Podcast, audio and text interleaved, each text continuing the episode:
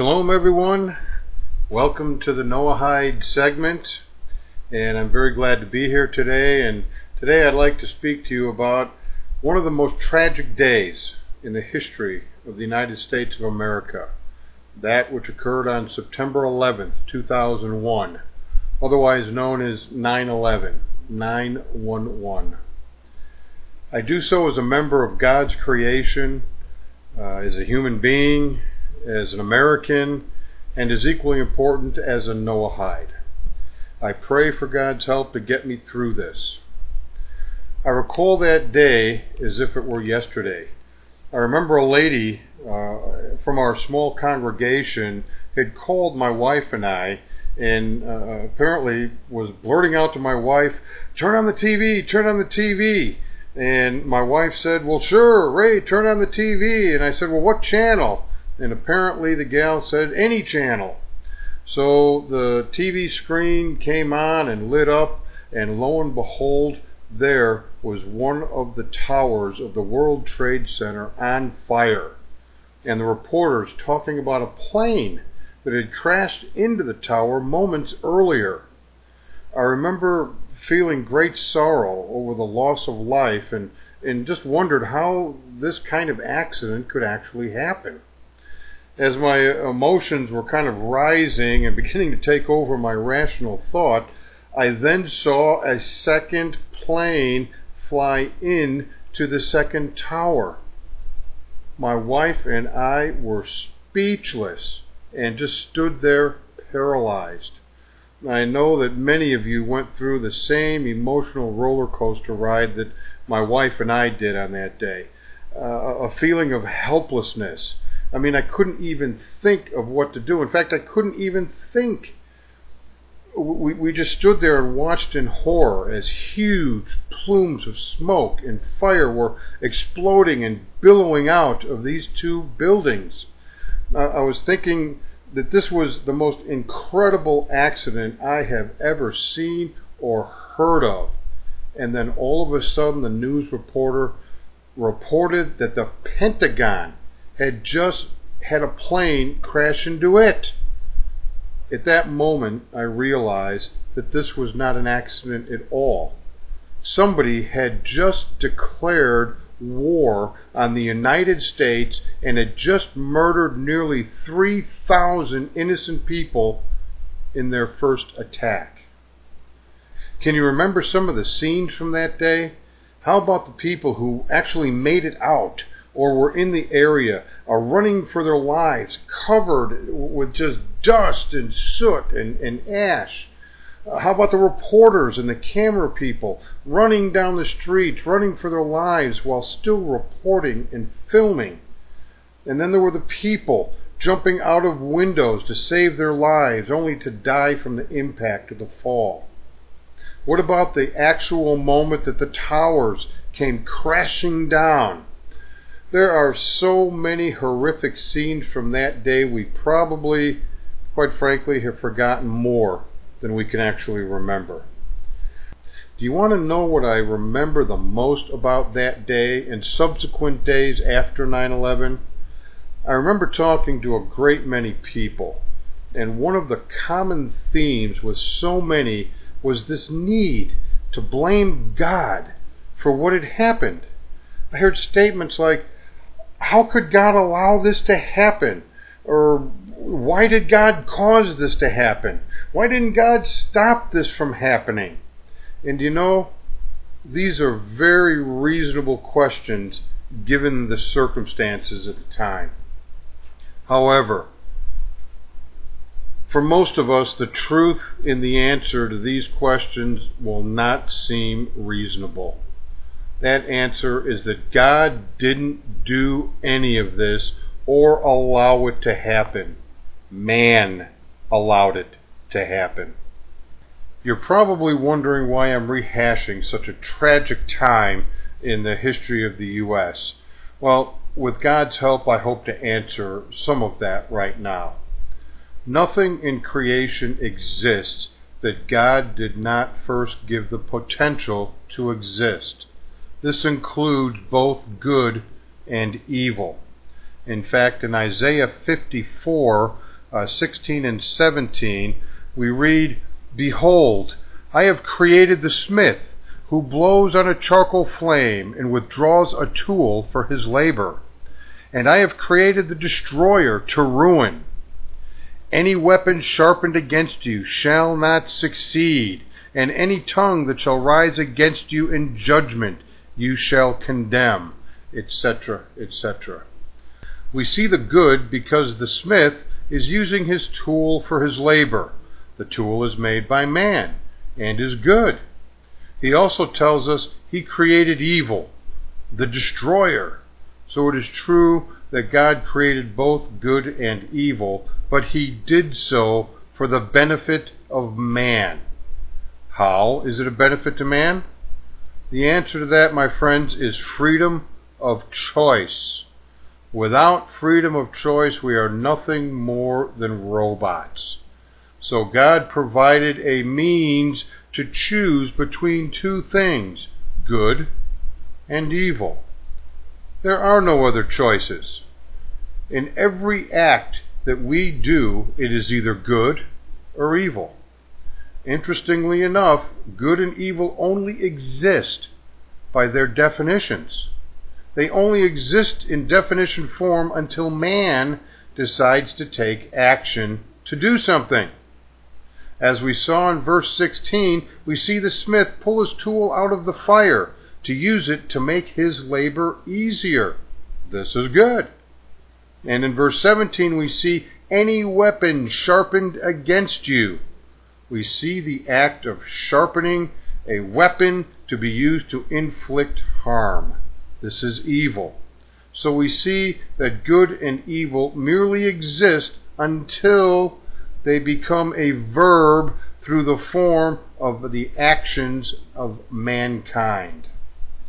That action is choice made by each one of us, and at no time can we ever say, God made me do it.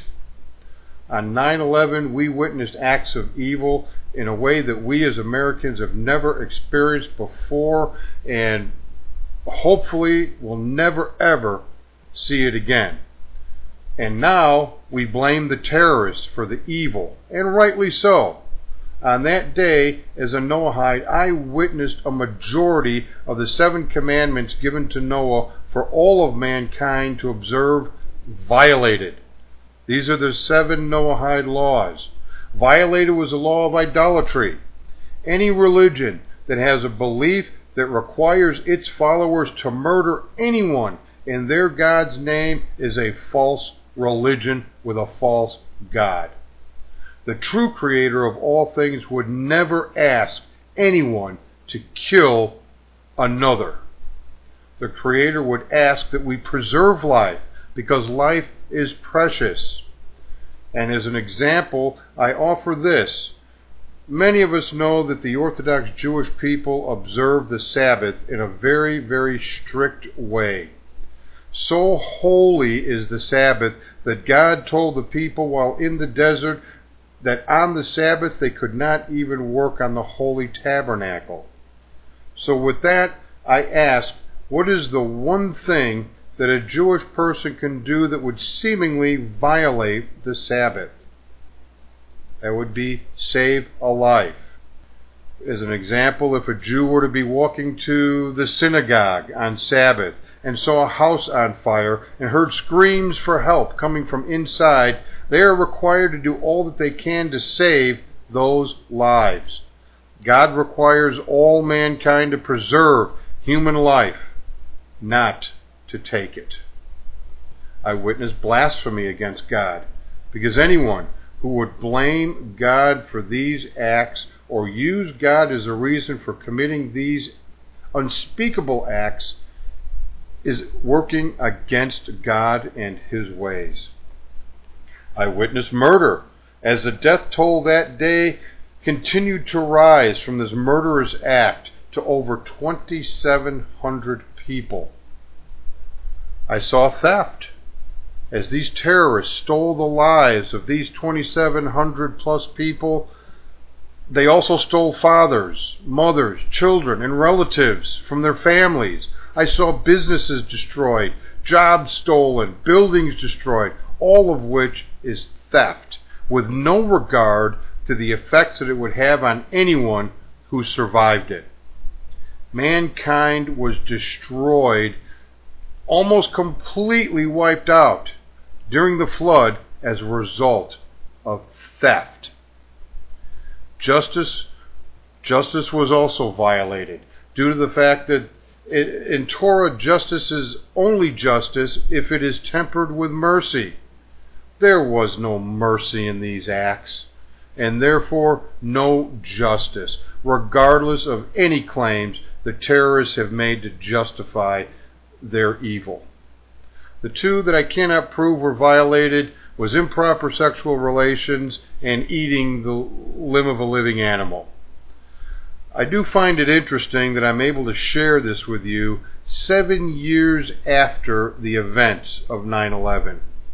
Seven represents to me, as a Noahide, the number of commandments that God has given to mankind. If mankind were to begin to follow these seven commandments, absolute peace would break out. Though these terrorists violated five of these seven laws, I must tell you that I see all seven being violated in my country, the USA, and in fact all over the world every day. Idolatry. Get this, according to David Barrett, the researcher who compiles religious statistical information for Encyclopedia Britannica and the World Almanac, claims that there are, are about 10,000 distinct religions in the world today. How I ask you, how can this be? We are all descended from Adam and Eve. Adam, who was created by one creator. So for Adam, there was only one God and his commandments. Therefore, there can only be one God for all of mankind, one religion for all of mankind. Why? Because we're descended from Adam. So this means, my friends, that there are approximately 9,999 religions that are wrong in the world today. Blasphemy, blasphemy against God is so rampant you would think that God had commanded us to do it. And murder, I'll bet if you listen to the news every day, you will in, invariably hear about one murder. Well, let me give you a real wake up call. Here in the U.S., we have a large segment of the population that's uh, we here in the U.S. call liberals, who believe in preserving the life of a mosquito while advertising, promoting, and endorsing the right of a woman to commit the murder of an innocent baby.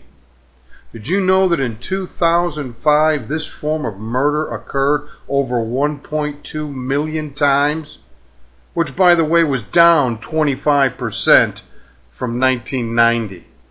Well, let's take these diminished numbers of 25% and figure that over the past 18 years here in America, liberalism is responsible for the deaths of over 21.6 million babies. That doesn't even scratch the surface when you consider the number of murders committed in other ways. Sometimes I really wonder who the terrorists really are. Theft? I don't need to tell you about the number of thefts committed in the U.S., let alone around the world. We see it reported nightly on the news as if it's some sort of uh, a, a sporting event. Of recent memory is the theft from all the Enron employees who worked many years to save for retirement, only to have it stolen by corporate executives who sat in the boardroom laughing as they plotted and executed the theft. There were people who had over a million dollars of their hard earned money stolen in the blink of an eye. What are they supposed to do now? Improper sexual relations? My gosh, where do I start? Let me put it this way liberalism has created an atmosphere of homosexuality as being okay. It might even be considered a religion. There are now TV shows, radio shows, magazines, movies dedicated to the glorification of the homosexual lifestyle. You may even live in a town where once a year on Gay Pride Day there is a parade in which the practitioners of these vile acts are prancing in the streets in their gay uniforms telling us how proud they are to be committing an act that is an abomination in the eyes of God. Then there's the rapists, people who commit incest, child molesters. My gosh, the morals of our world are crashing. How about eating the limb of a living animal? Well, my friends, you will see items that violate this commandment on menus all over the country. When we talk about the castration of a bull and then have his testicles served up as an appetizer, we are indeed talking about a violation of this commandment. Injustice? Time will not even allow me to delve into the depths that I would like to on this commandment. But let me tell you what it is not. It is not a judge who, because of a technicality, allows a murderer to walk free nor is it a judge who imposes a death sentence by way of starvation on a poor, defenseless Terri Schiavo. Now, before I'm accused of going on and on and on, let me conclude by saying that I know I have talked only of evil today. And next week, with God's help, I will enjoy speaking of the good that came out of this tragic event in our history.